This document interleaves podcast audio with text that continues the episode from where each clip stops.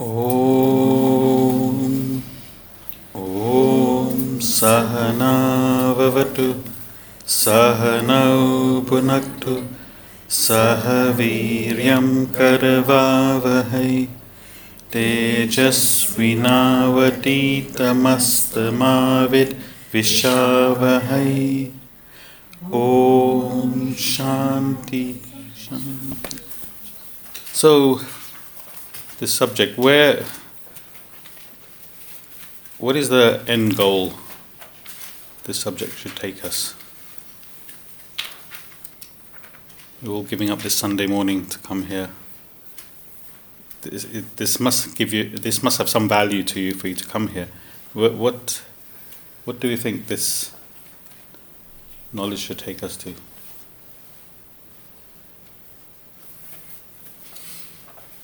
Detachment. Detachment. Yes. Ultimately, Less desires. less desires, Self-realization. self realization. What happens when you're self realized? I mean, it's a word that we don't really understand. So it, we generally go through three states of consciousness: waking, dreaming, deep sleep, and we're affected by what happens in the waking world. Mhm. Assuming that we'd be less affected and Less affected. um, And the result is, when you're less affected, happiness. happiness, Peace. peace.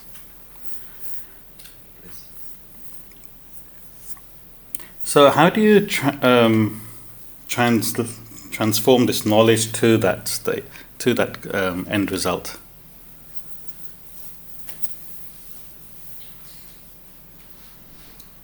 For me, I think it's just incorporating it in everyday life when you come to a certain situation. Okay. And obviously, your knowledge helps you to deal with it. Okay, yeah, good. Unselfishness, action. Unselfish action. That's today's topic. Reducing our desires? Reducing our desires. Yeah. So Swami Tapovan, he says, the unique state of serene peace can only be attained in a non-dual state. So long as man recognizes an entity outside himself, in other words, so as long as the world and God exists apart from you, you cannot have complete detachment or absolute peace.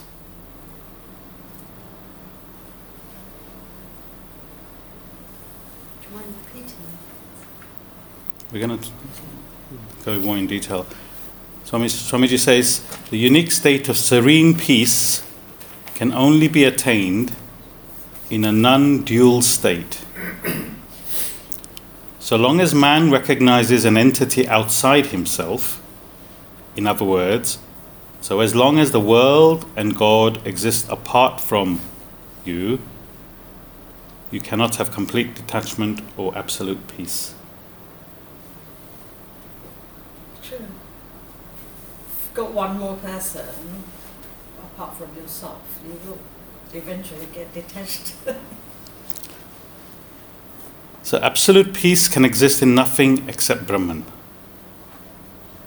It's a statement he makes. So, this, this word non dual, we're going to explain. Anybody know what this word means? Non dual. You have to see it in everything. You have to see like, God in everything. Absolutely. Absolutely. Which is correct. Absolute peace can exist in nothing except Brahman. This can be attained by the complete negation of duality. And this is our goal as a human being. So, right now, we all consider the world separate from us. God is separate from us, isn't it? We go and bow down to pray, mandir, temple, church, we look at God as a separate entity.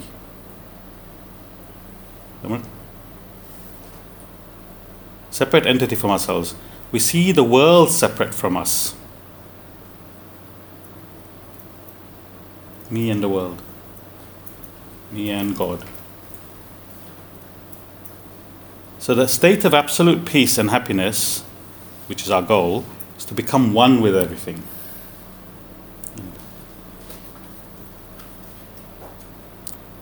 So, this knowledge helps us to understand and reach that state.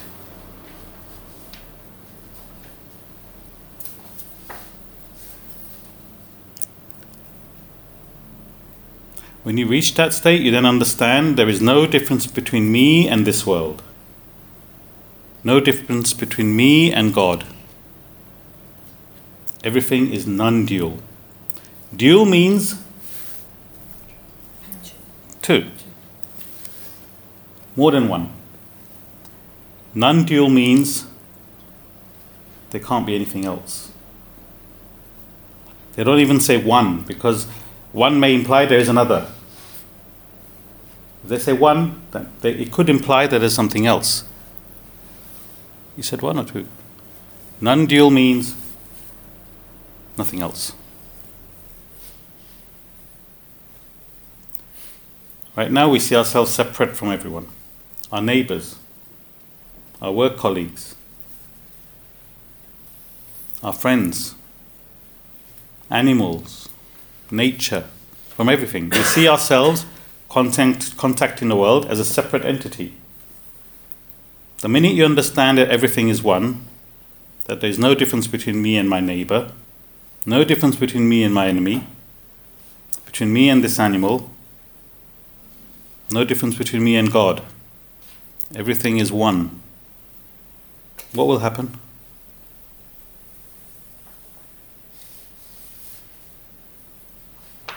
What will happen?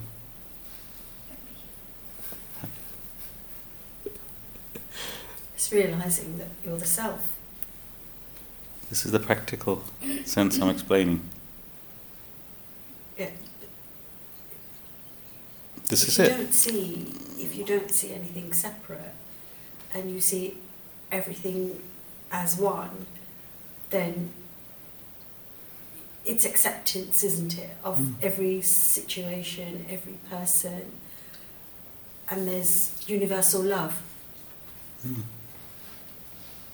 Yeah, that is exactly what we're saying.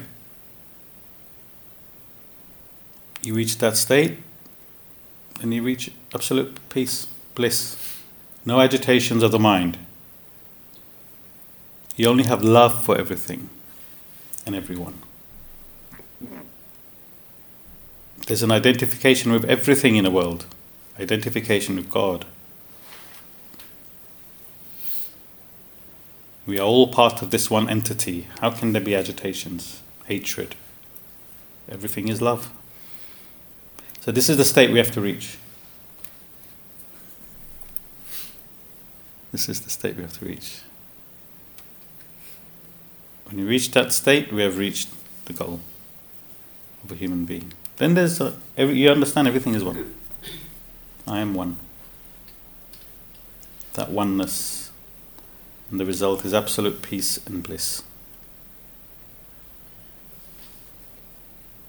See, we say self realization, we say oneness, but in practical sense, what we're saying here is that you should love everything, you shouldn't hate anything. You should identify with everything as you identify with yourself. You have a you cut yourself, you hurt. The neighbor cuts yourself, you should feel the same. You see, this is identification. What's the difference if it's all one?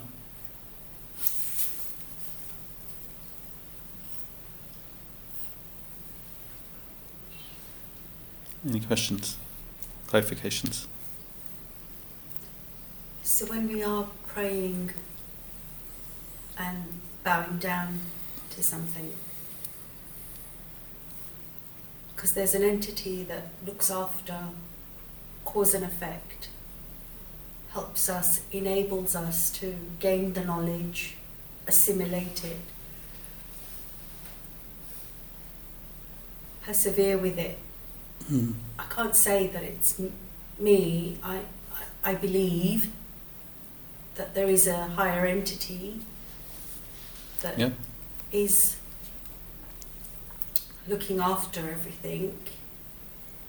So there is a duality then, isn't there? I'm saying. Yeah, you're saying there's a duality, but that's because that's where you are at the moment. You need that duality for you to get to that oneness. You, you're not there yet. We're not there yet. So that's why we, we, we feel the devotion to something higher to give us that strength, that courage. But once you reach that state, then you have that understanding there. But we're saying we haven't reached that state yet. Hence, we need that devotion. We need that uh, understanding. But ultimately, this is the state. When you love everything as you love yourself, then there's absolute peace. True? So, this knowledge, when we, as we study it, it helps us to understand that, to identify with that. So what is it that I have faith in? that higher being you're not are you you're not in a you're not ready to say i am god. At the moment there's still that duality. You, me and god are separate. But as you develop that oneness will will come. You understand technic uh, intellectually that there's only one. Yeah? But you still need that duality for you to get to that state You can't do it. If I say to you, stop going into a temple, just pray to yourself. do it. Exactly, because you haven't reached that state. don't know if I want. When you reach that state, you won't want to. You can just look out the window, look at the sun, and understand I'm one with this. But right now, we're not in that state. That's why we need that. This is what we're saying. We need to be reminded. Some, for some people, you're only reminded when you're going to the temple. For some people, they look out the window, see the sun, the moon, the stars, they're reminded. They see the ocean, they see a sunset, sunrise, they're reminded. So it's different for different people. But this is growth, this is where we need to grow to. According to Swami Devan, this is the goal that we need to get to.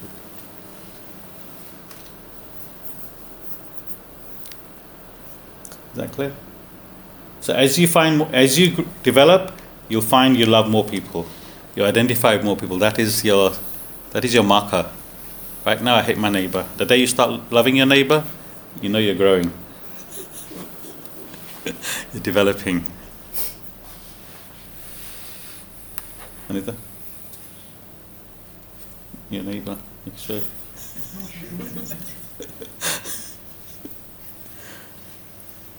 They're their neighbours, that's what I'm saying.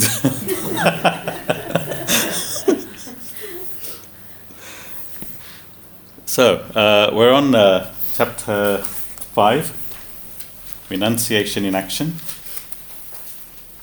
So, quick recap. We've had a week's break. What have we covered so far? So, we said once we have chosen our area of work, action, based on our we choose our work based on our nature, svadharma, you must perform the right action in life. Most people act from feeling and emotions, likes and dislikes, from the level of the mind. This form of action can be bad for you. The world cannot cater to your likes and dislikes, so you get frustrated. Your actions need to be guided by the intellect. The intellect has to guide your likes and dislikes in all fields.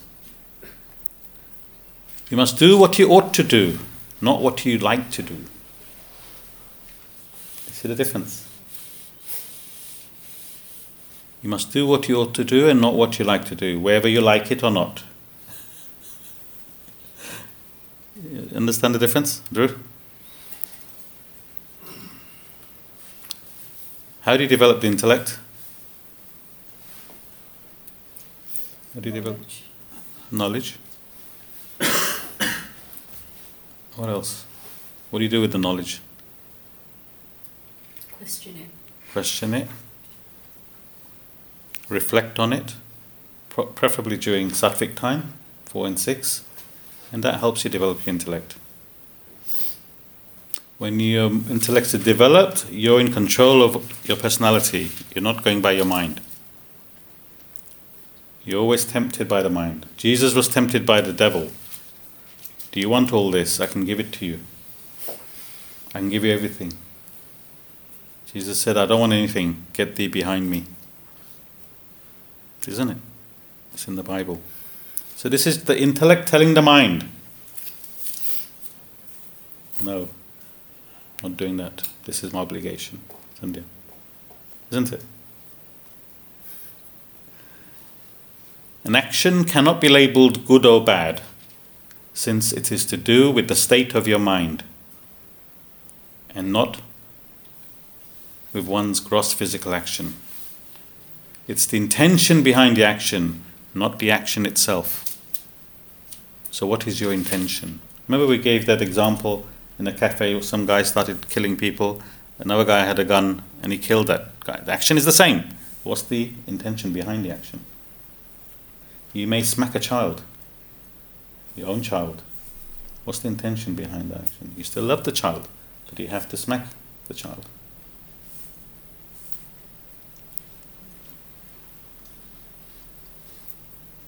To improve oneself, one needs to rehabilitate one's mind, purify the mind.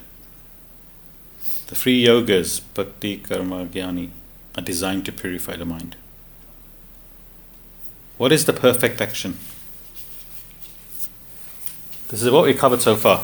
What is a perfect action? Yeah. She? Without desire. Sorry? Action without desire. Action without desire. Close. You cannot act without a desire. Desire prompts an action. But we're going to talk about that today. There, there cannot be any action without a desire. But there's different grades of desires. This is what we're going to cover today. But you're right in one way desireless action. What is a perfect action?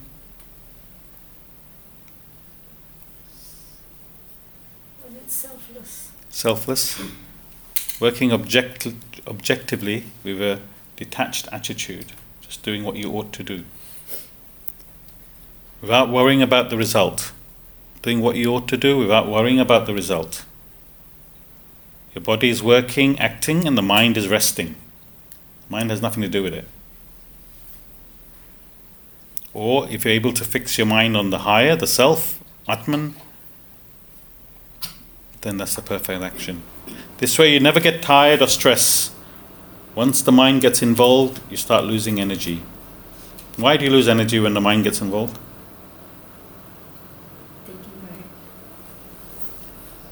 Thinking of the. Huh?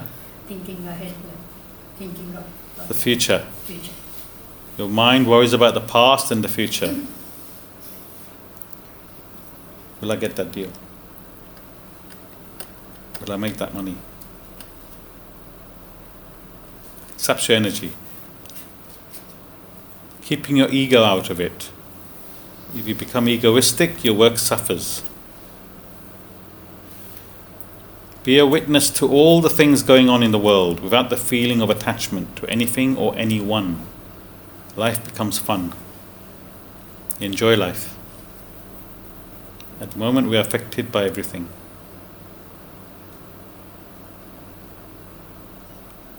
Don't be happy when you're praised or successful. Don't be miserable when you fail or someone says something negative. Ultimately, understand you're in control of your life, no one else. What others say is not important. Be true to yourself.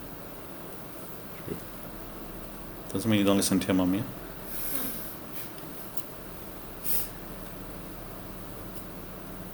Material objects mislead you, means you think there is pleasure in material pursuit. If I get that, I will be happy. It's not true. We have said before happiness is not in the object or being, but how you relate to it. Okay, that's what we've covered in this chapter so far. Yeah, just to get everyone on the same page. So now we're on three types of action. Is it any?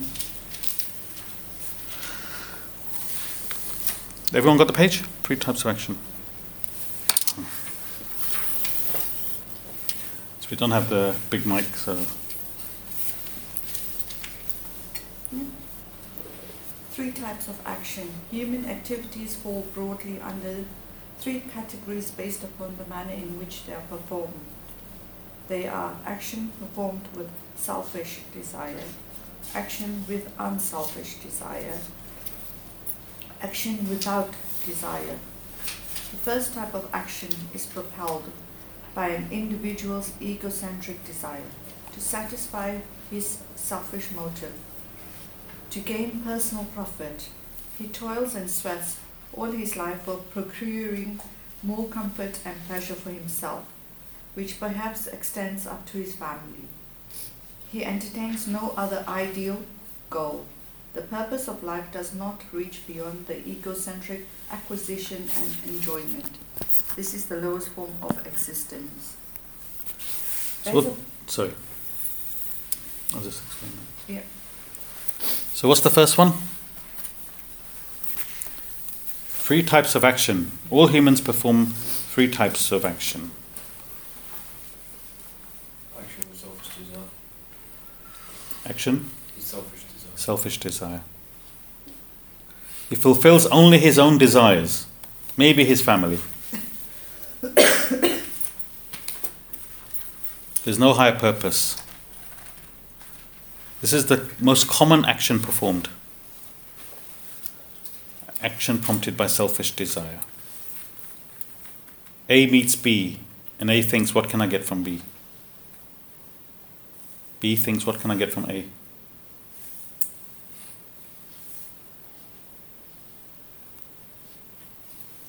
If A thinks, Can I be of service to B? instantly the action becomes unselfish, becomes more pure.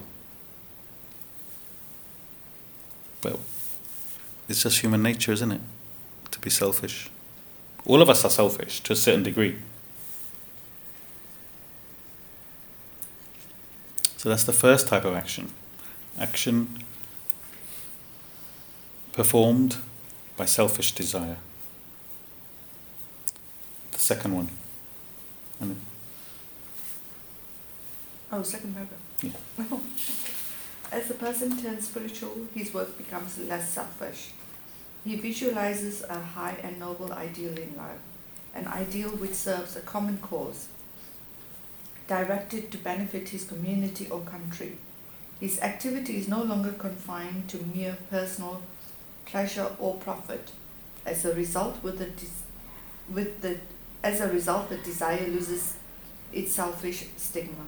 The ideal for which he works embraces the welfare of the people at large. He strives and struggles for their happiness. So what's that's the second type of action. Performed with unselfish desire. Can I be of service to you? That's the attitude. After you. One becomes more spiritual, has a higher ideal in life. His actions benefit a wider cause beyond his family, like his community, his country. But this type of action is also prompted by desire the desire to serve, help others. The first action is to help oneself only. Only person benefits is him. That person may be the family. The second type of action is different. It's dedicated to the benefit of others. But there's still an ego involved. I'm better than you. I'm helping you. You need my help. There's still a degree of ego in, egoisticness in there. Does that make sense to everyone? The attitude can be, he needs my help, let me go and help him. The action is the same. You're still being unselfish, but there's still an ego involved. Without me, you couldn't have done it. You have that feeling inside you I helped that person. Isn't it? So we're saying you shouldn't have that. It's not easy, yeah? This thing. Even though you're helping, you have to be careful of how you're thinking. True. Is that, is that clear? Lipa? Third one. And as he reaches spiritual perfection, he becomes free from desire, works with a sense of detachment, merely does what he ought to do, with no desire propelling him to act, no anxiety driving him to gain the fruit of action. He lives in a state of fulfillment, revels in the bliss of his supreme self, enjoys self sufficiency. None of his actions can give him any more pleasure or joy. He thus carries out his work in a spirit of renunciation. That should be your attitude towards work. So that's the third one, the highest form of action. Action without desire. You know, Rishi, you said action without desire. This is the one. But in in the context of the three actions, it is action without desire. But without desires, you can't act. So it's whatever desires you, you're not creating new desires. That's the difference. With all the other two actions, you're creating new desires. In this one, you're not creating any new desires.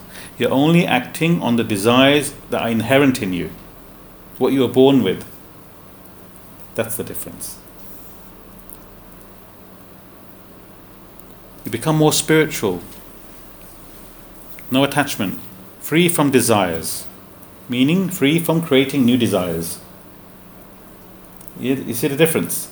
The other two actions, you're creating more desires. You know, I helped that person, felt good. I, I want to help more people because it really feels nice. So you have now a desire to help more people because boosts your ego, you feel good about it. So you're creating more desires. Selfish desire, I want more, more, more. More creating more desires. In this one, you're not creating any more new desires action without desire. You're only acting on the desires that are inherent in you. This is how one should act in the world. So when you're acting just based on desireless action, what are you doing? What are you doing? Just what are you doing? Acting on what? As it says, you're just doing what to do. What you ought to do without any motives. You're a teacher, teach. You're a housewife, be a housewife. Work for a company, just do your job role. No motives. This way you reduce your desires. This is a perfect action.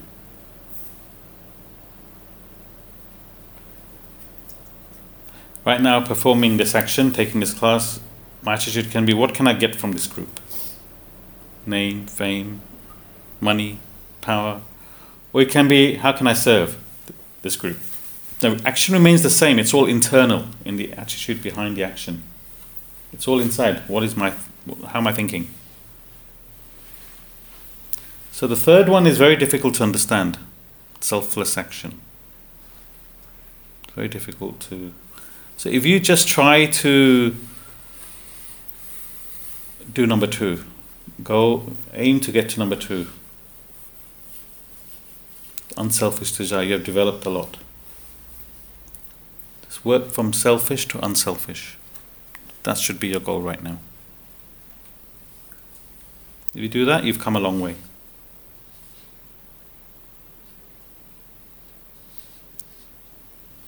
And the highest quality of action is what? Anyone? highest quality of action? Selfless. Selfless.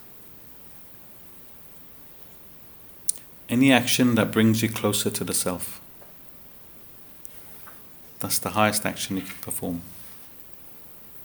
You're coming to this class, you're learning about the self. So, this is a high quality of action. Because this is going to help you to get closer to that entity. So, it, compared to all the other actions you perform during the week, this is regarded as the highest action that you're performing. Because this action will help you get closer to an understanding of the self. Yeah? Okay.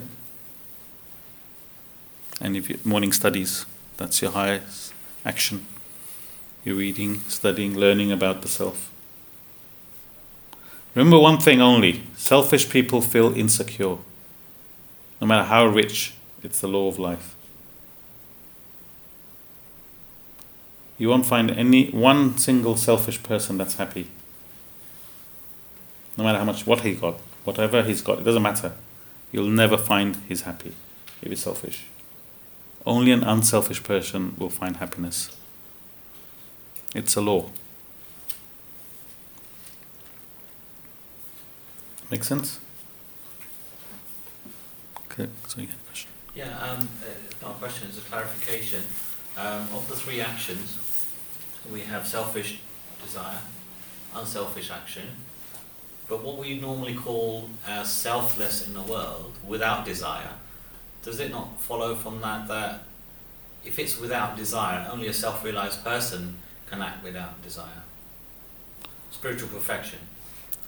You're absolutely right. But if a self realized person will still be acting on his um, Vasana, Prarabdha vasanas, yes, he, he still has to do that because he's been, when you're born, you're born with X amount of vasanas. And this is what you're eliminating, you're, you're acting on. Now you have a choice. You can either reduce those or you can create more. Correct? So, but when you reach that state of self realization, you still have a certain number of vasanas which is propelling you. Until those are gone. So a person can be self realized and still be acting in the world because he still has certain vasanas left which he has to get rid of. On that momentum. On that momentum. It's like the example, you know, the example they give. Petrol car one. You go in the car, you're driving on the motorway at 70 miles an hour. If you brake, the car's not going to stop straight away. It's still gonna, there's still going to be some momentum going. It may take you to another 500 yards when you brake. Even, or if you run out of petrol, the car will still carry on to a certain amount of distance, isn't it? You don't suddenly stop as soon as the petrol runs out. Similarly, the vasanas is that you're born with, even though you reach self-realization, there may still be a small amount of vasanas left which you have to act out on, because you are born with those. But what we're saying is, in this case, is when you're acting, you're acting based on your current vasanas, doing what you ought to do. Then you're eliminating your vasanas, you're reducing your vasanas. You're not creating new vasanas. This is what, in this context, is talking about.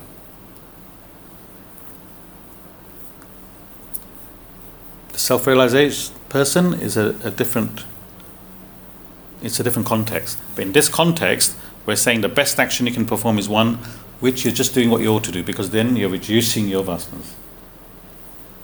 Is, can, does everyone understand the difference? So that's what we commonly call as selfless. Selfless. In the real, in the material world, we call that as selfless. Selfish, unselfish, selfless. The third one is selfless. Yeah. Is, is that clear? Everyone? Three types of action. So be aware what kind of action you're performing. You're an accountant, just do accounting.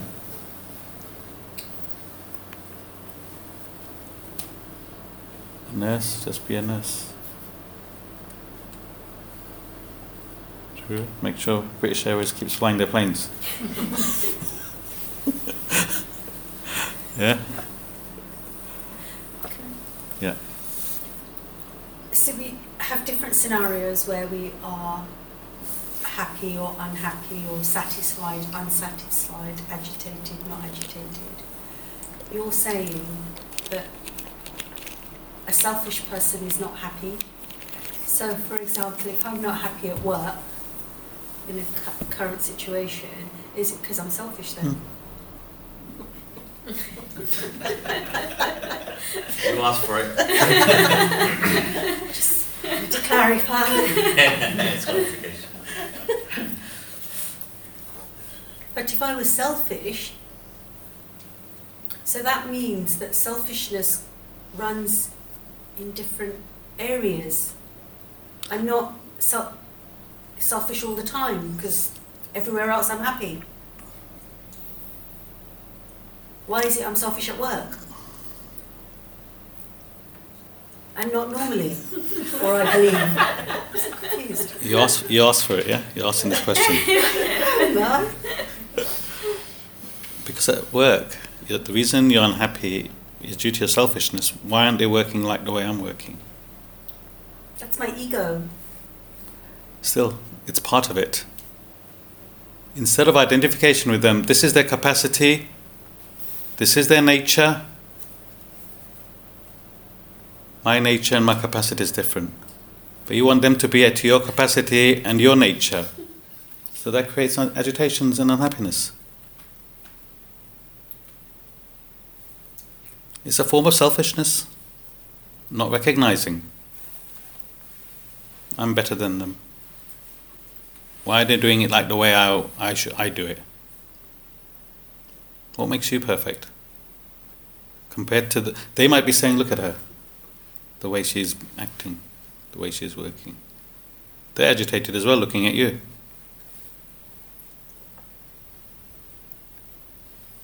So, any agitations, selfishness. Just remember that.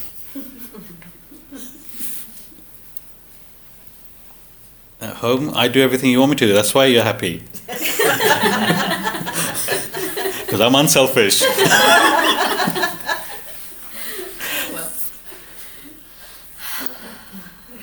But ultimately, that's what it boils down to. But you see, what we said in the beginning, Swami Swami Tapovan, you identify with everything as you identify with yourself. Where would there be agitations? Your worst enemy is your best friend. How can there be agitations when you see that person?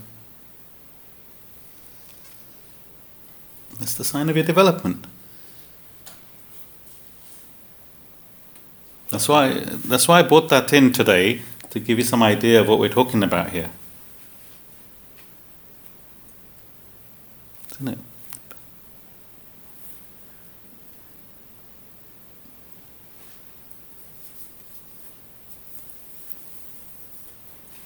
Next paragraph will answer your question. Is it who's reading the next paragraph? Is it Rishi, are you or is it from enunciation? Yeah, renunciation. Yeah? Thank you. Thank you.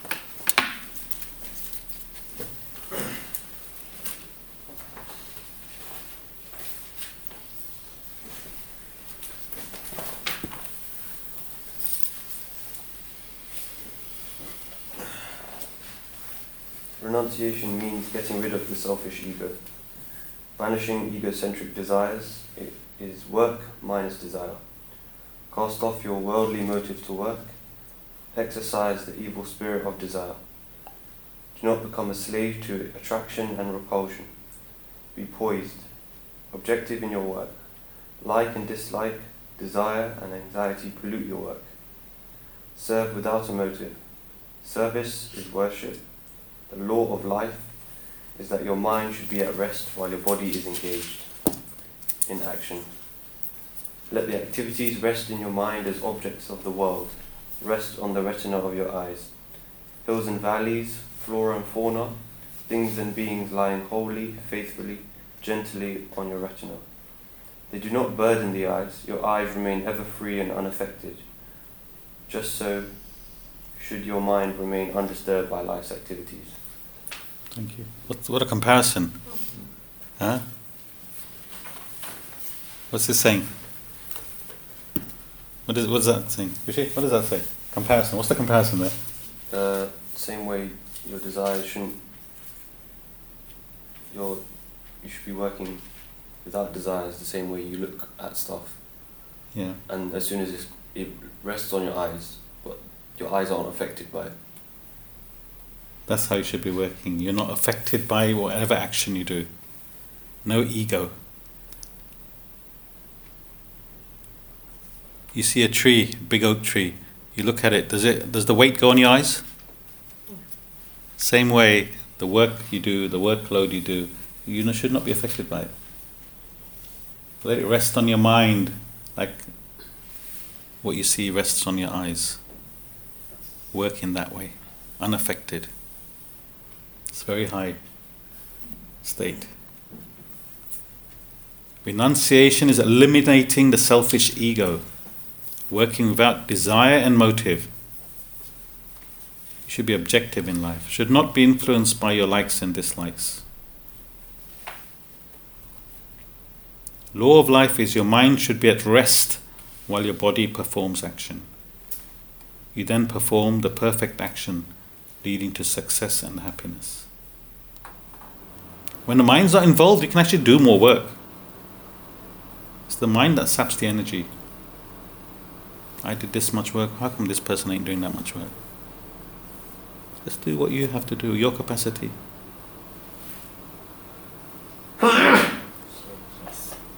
Don't worry about nobody else. Do what you have to do. But it's a lovely metaphor. Any questions on that? This is how we need to approach any work that we do.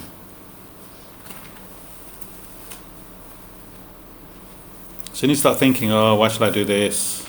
That person didn't do it. Why should I do it? And that's it, finished. These th- thoughts shouldn't come in your head. If you have the capacity to do it, you have the time to do it, just do it. Simple as that.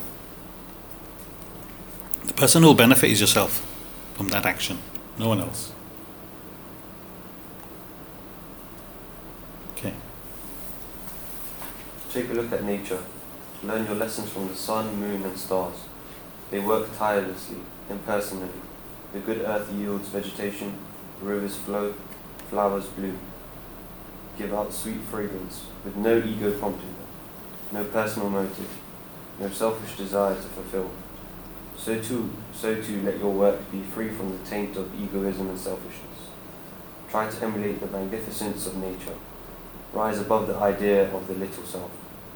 Banish the thought of doership. Discard the selfish ego. Your work then turns out glorious. You'll command prosperity and peace. But if you succumb to the ego, work suffers. You cease to be peaceful or prosperous. That is the law. Okay. Nature gives without asking back. You go in the garden, you smell a rose, does it say, just put a couple of coins in here? just gives. Doesn't want nothing in return. Sun gives sunshine, heat, light. The moon, you just look at the moon, the stars. And nature just gives. They work tirelessly. The earth gives vegetation. Only a human being wants something in return. This is what they're saying.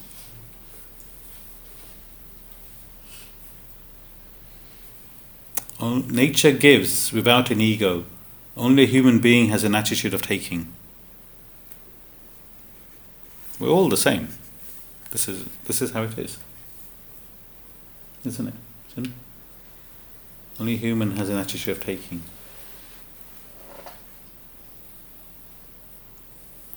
If you act with ego, then your work will suffer. And this will affect your peace and happiness. This is a law. So discard your ego, your doership.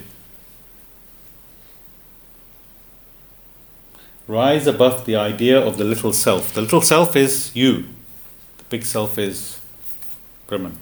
Rise above your own little self, meaning your own ego.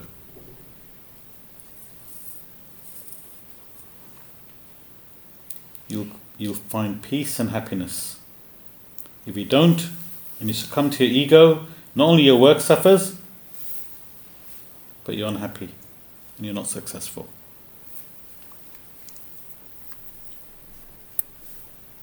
So you have to re, re, uh, reprogram our whole personality to live in the world, isn't it?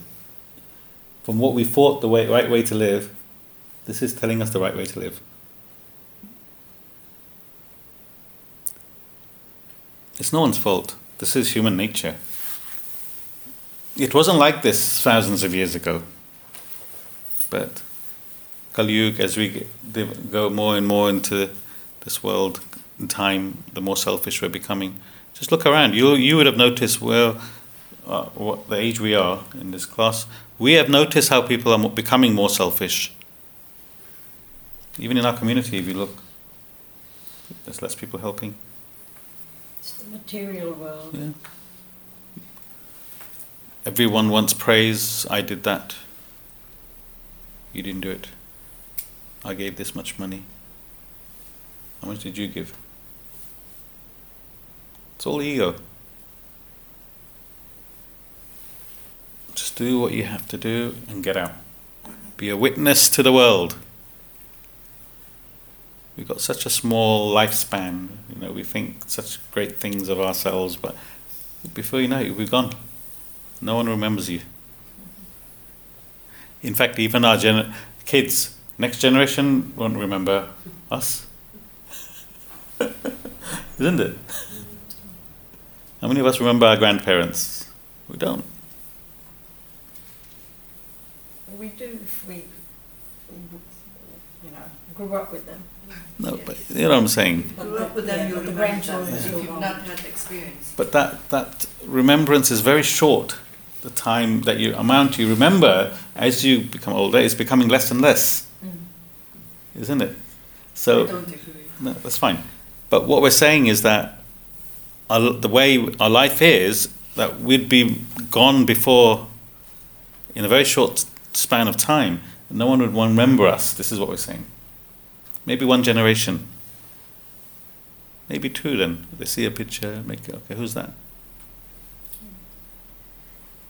Of course, it's different depending on how much time you spent with them, but it's just a general thought.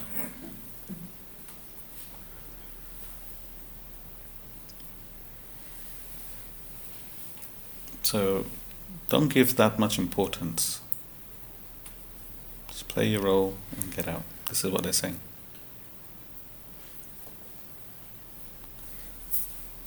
Yep. People carry the impression that work suffers when desire does not stimulate it. They are afraid that work will come to a halt if they lose their desires. This is not true. As evident from the life of a child, the child is one of the most active beings, ever bubbling with energy, effervescing with activity. Yet the child has no motive or desire, no plan or scheme, hope or expectation in its mind. Similarly, in your life, there, there needs to be no desire for success, no expectation of reward. In fact, desire and expectation impair your activity. All you need to do is let your intellect set a pattern of life and plunge into action. Not worry over the dead past, nor get anxious about the unborn future. Just act in the living present. Then alone will work turn productive, successful. If you understand this, understand this law. People are steeped in conservative ignorance. Do not fall in line with these ignoramuses. Stand with the fundamental principle of action. You will be crowned with enduring peace and prosperity. So people think that when you don't have a desire, your work suffers. It's not stimulated. That work will stop if they lose their desires. This isn't true. We think we need a desire to motivate us to work. This is not true. Child has great energy even though he has no motives or desires. See how much energy a child has? Just playing. No desire.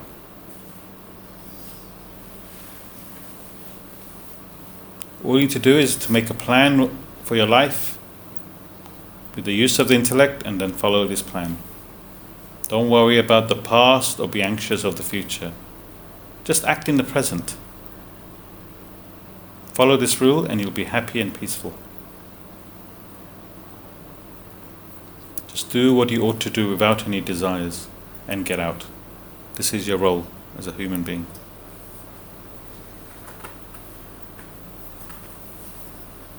You see, I, this is, the ego comes in it. I'm important. Without me, this cannot happen. They need me. No, it's not true. Nobody needs you. But we believe our ego tells us that without me cannot work. People make do without you. That's the truths of life.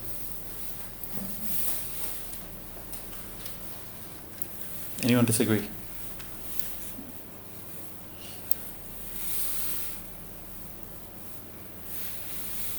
And especially in this country, we have social social social care and social services. It's that self-importance. We need to get out of that. See, this is reducing your ego. This is the whole subject. How to reduce your ego. Any questions? Did everyone understand the three different actions? Any clarification in there? Just try and be unselfish. If you take that away from this class today, you've learned a lot. After you, what can I do for you? How can I be of service? Just go with that attitude and you've achieved a lot. That's all. Just take that one thing away and practice it. Go. Yeah. Just, it seems to be like at odds idea of you make a plan and you know you act on it. The fact that you have a plan then means you know you're acting on your you're thinking about the future. And Let's say when that doesn't you're not going according to that plan. If you know that you're not going according to that plan, you then have a, you then need to you know either reassess it or go through that again, and then again you're bringing up those desires of you know thinking about the future or where you how comes it this doesn't work or how comes it doesn't work.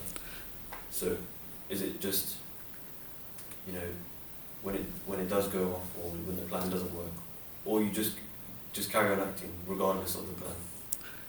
See, if you make a plan, then you have a goal to work towards, mm-hmm. and you have a direction, and that's the that's that's the main reason for doing it. Now, you may have to reassess that plan regularly. When you're a child, you might say, I want to be a pilot. Now, as you grow older, you think, okay, that's not achievable. So you're reassessing your goal in life. And as you go along, you may need to do that more than once. But you have a general idea of where you want to get to, and you're working towards that. Right now, you may be studying in university a particular subject. That gives you a direction of where you're going. Now, in that field, you may change certain things because you may not enjoy the job that you get.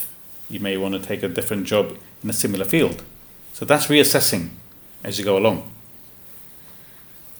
But in the general direction of where you want to go and where you want to be, that's what you're following. If you're studying engineering and you become an engineer, you can't suddenly say, Well, I now want to be a doctor. You may want to and you may change. But the chances are it's unlikely. So there are there's the setting of the big goal of where I want to get to, what I want to do in my life, and then there's reassessing the smaller goals. This is what they're saying. But constant reassessment is necessary. Am I getting am I on track? What do I need to do? But the goal is set by your intellect. But it just seems that those are like that thoughts of oh am I on track? What do I need to do? Are so close to being anxious about where you are on that track or where you are on that. So what we say in Vedanta is to backwards plan. So let's say you have a goal in 10 years I want to be here. Yeah. So what they say is you plan backwards. Where should I be in 5 years time? Where should I be in 2 years time? Where should I be in 1 year's time? Where should I be in 6 months? Where should I be in 3 months? Where should I be this month? So if you backwards plan, then you can see every week or every month where are you on track. That seems like a, adding another step of anxiousness.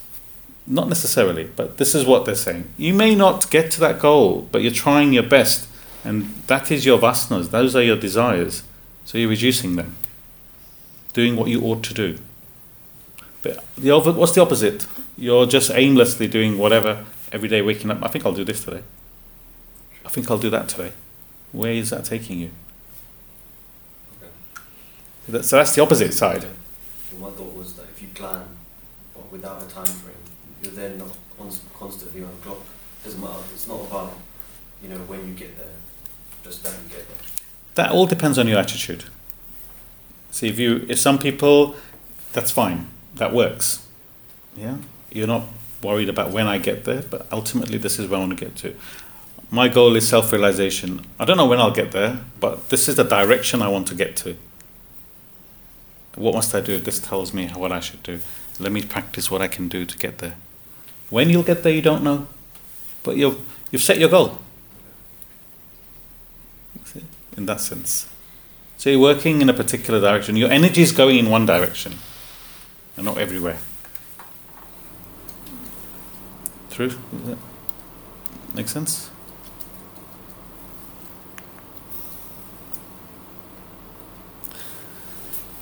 So we got to about 15, 20 minutes. So we'll just go over the beginning of this chapter. Is everyone up to it? Yeah. Yeah?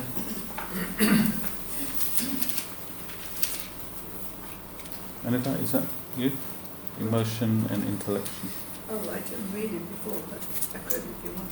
Yeah, you want to read it? Just take it slowly.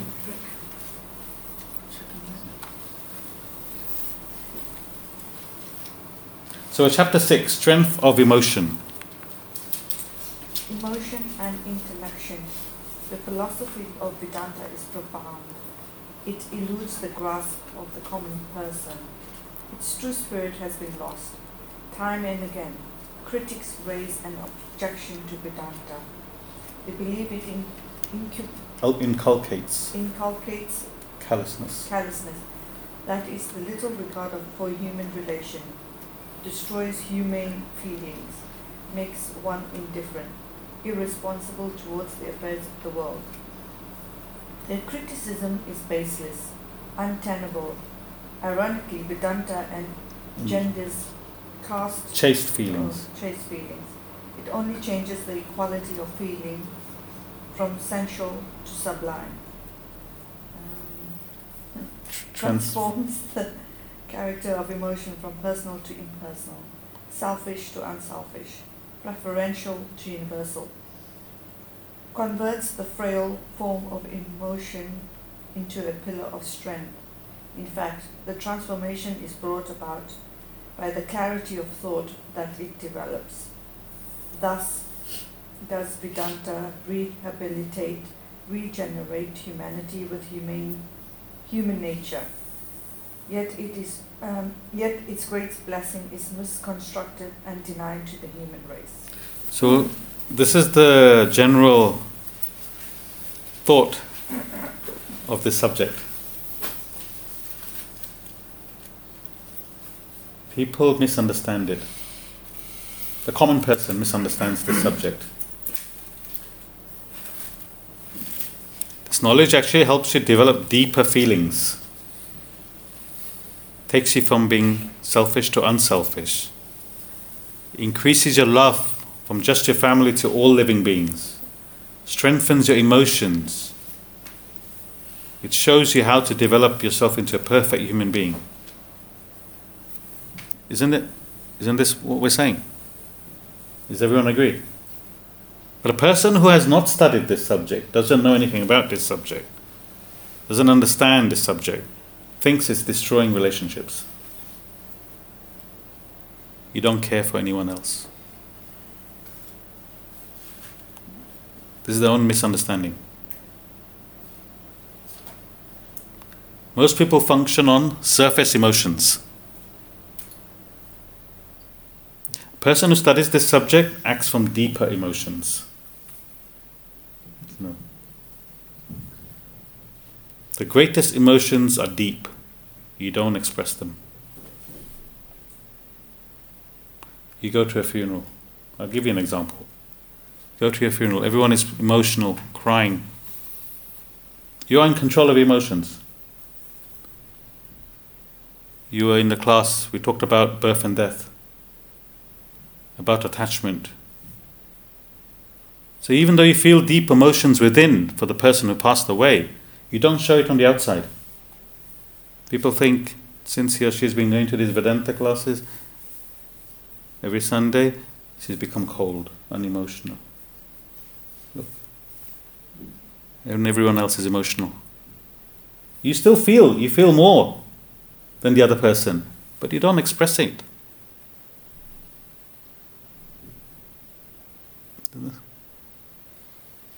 So people think this person lost no have no feelings.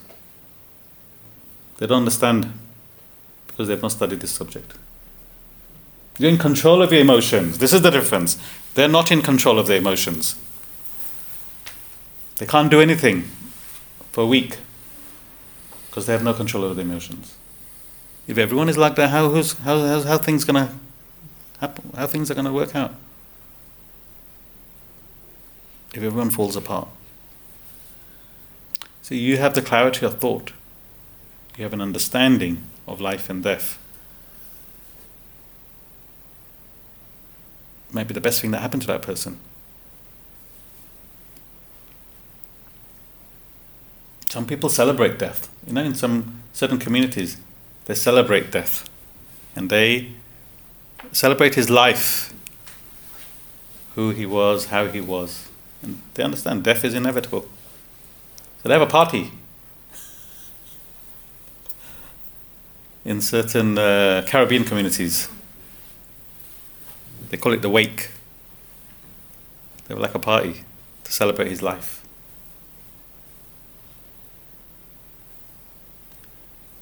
So, what he's saying is if you let your emotions control you, it can destroy you.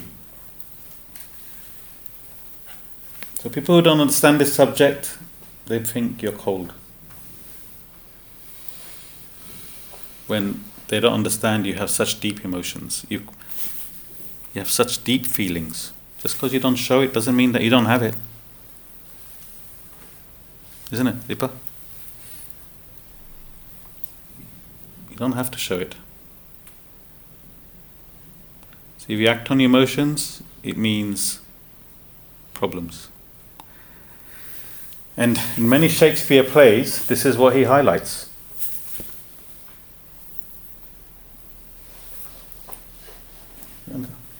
Everyone understand that? So this subject actually gives you deeper emotions, deeper understanding. People, people wrongly believe that a person imbued with Vedanta is devoid of emotion, not realizing that Vedanta only cautions humanity against the onslaught of emotions. The flood of emotion can overpower you, victimize you, literally destroy you. William Shakespeare portrays the truth magnificently in his plays King Lear, Othello, Macbeth, and others. You must therefore keep your emotions well under control of your discern, dis- Discerning. concerning intellect. Be a master, no slave of your passion. You may entertain passion and not turn passionate. Harbor emotion and not become emotional. Have sentiment and not be sentimental. Emotionalism upsets your intellectual balance and poise. Passive um, subservience to emotion ruins your material and spiritual well-being. Your intellect, rather than rather than the impulse of your mind, should guide your life's activities. Do not fall prey to your like and dislike, nor yield to your feeling and emotion. Learn to be self-sufficient. It is the pro- Prerogative. prerogative of the human race. This is your God given right. Emotions can destroy you if you act on your emotions. So many of Shakespeare's plays, Kirk, I know you did English literature, highlights this. I know you find Shakespeare plays boring, but it highlights this is what he highlights. What happens when one acts based on his emotions? Example? Any example? Anybody know any of Shakespeare's plays? Uh, King Lear, King Lear, yeah. What happens in King Lear? uh, he had three daughters, Yeah. And then I think um, he gave away his wealth to the first two, Yeah. and he didn't give anything to the third. Mm-hmm. And then when he fell ill, it was his third daughter that actually looked after him rather than the other two. So he was emotional whilst giving everything away. That's as far as I can. Can you remember why he was emotional? I think because he felt he regretted his. No, when he uh, gave his wealth away, what prompted him prompted to give him the, the wealth to the two daughters and not the third I one? can't remember that. Anyone know? Maybe she can look after him. It's the actual opposite. The, t- the two daughters that he gave the wealth to flattered him.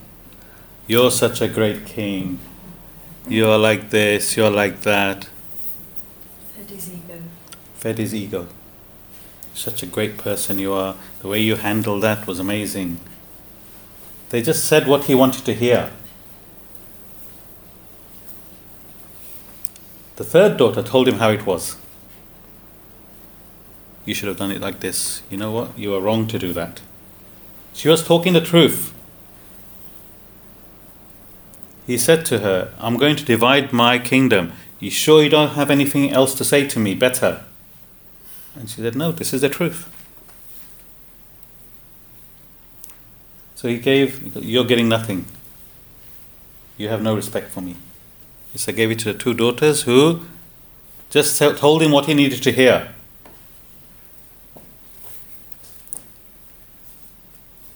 Then the younger daughter married a French person, didn't he? And she went to France. If anyone wants to see that, sorry to interject, um, it's on Netflix at the moment. A modern take of King Lear with Anthony Hopkins. He's doing the main main role in a Okay. ballroom sort of scene. There you It's go. actually very very good. What's it called? King Lear. So he gives it to the other, to, to two daughters who just uh, massaged his ego. And when the time came when he, he needed someone to look after him, they didn't want, they didn't want to know. The third one actually truly loved him. That's why he told him how things were. His eldest daughters both then reject him so King Lear goes mad. He's wandering around in the forest like a madman. When his third daughter returns, he sees the state of she sees the state of him.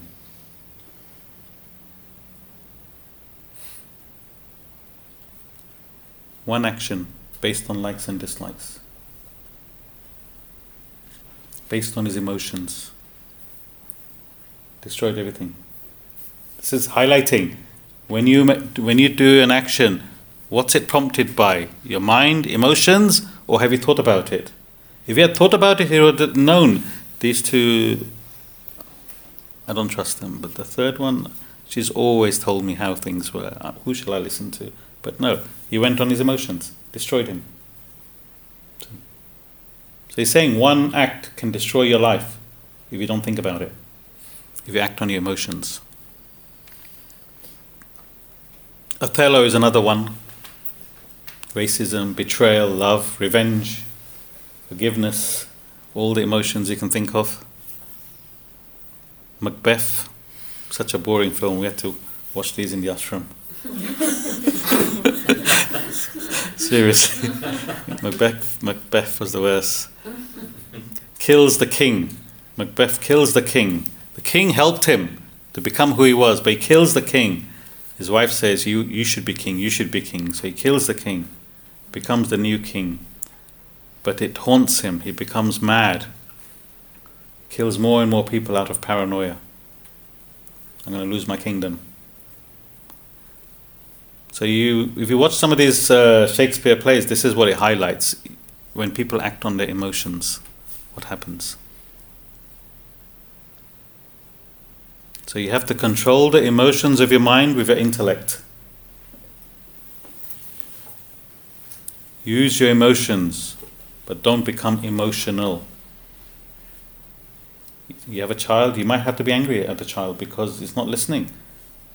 But don't become emotional. You're using your emotions. You, the child can tell you're angry. Oh, okay, mom's angry. But you under, inside you're laughing. you know. Inside you feel love and affection for the child, but you have to show anger.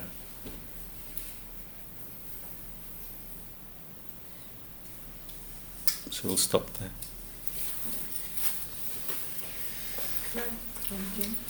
Okay, question.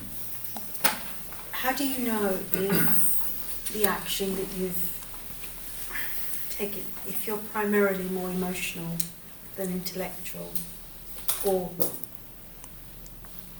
intelligent? Sorry, your action is propelled by your mind and not your intellect and your emotions. How do you know which was which? Sometimes you don't know until the end. When you react, it's the mind. But I'm talking about an action that you might just take. Have you thought about that action before you do it? Sometimes you can't think. You don't have time.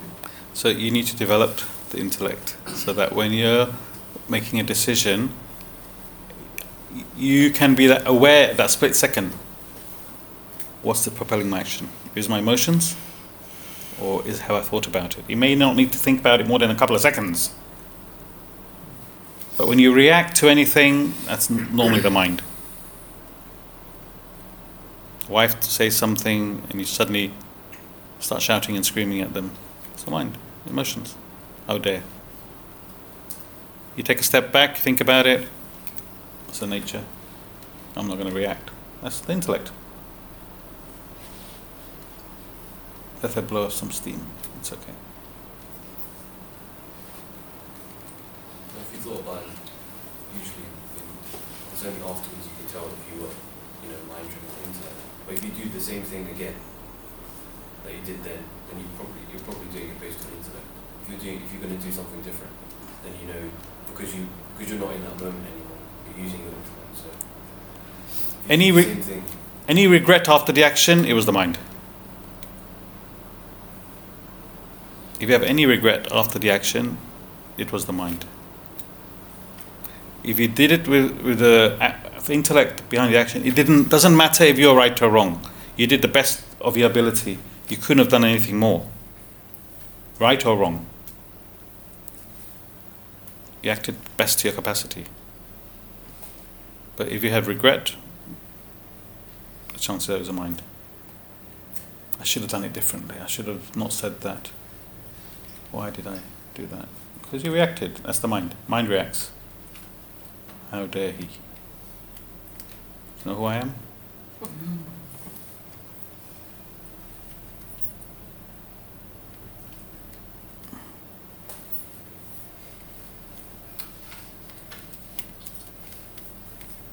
Be conscious of how you react. Think about it for a second. Um, your first question today, Andy, when you said,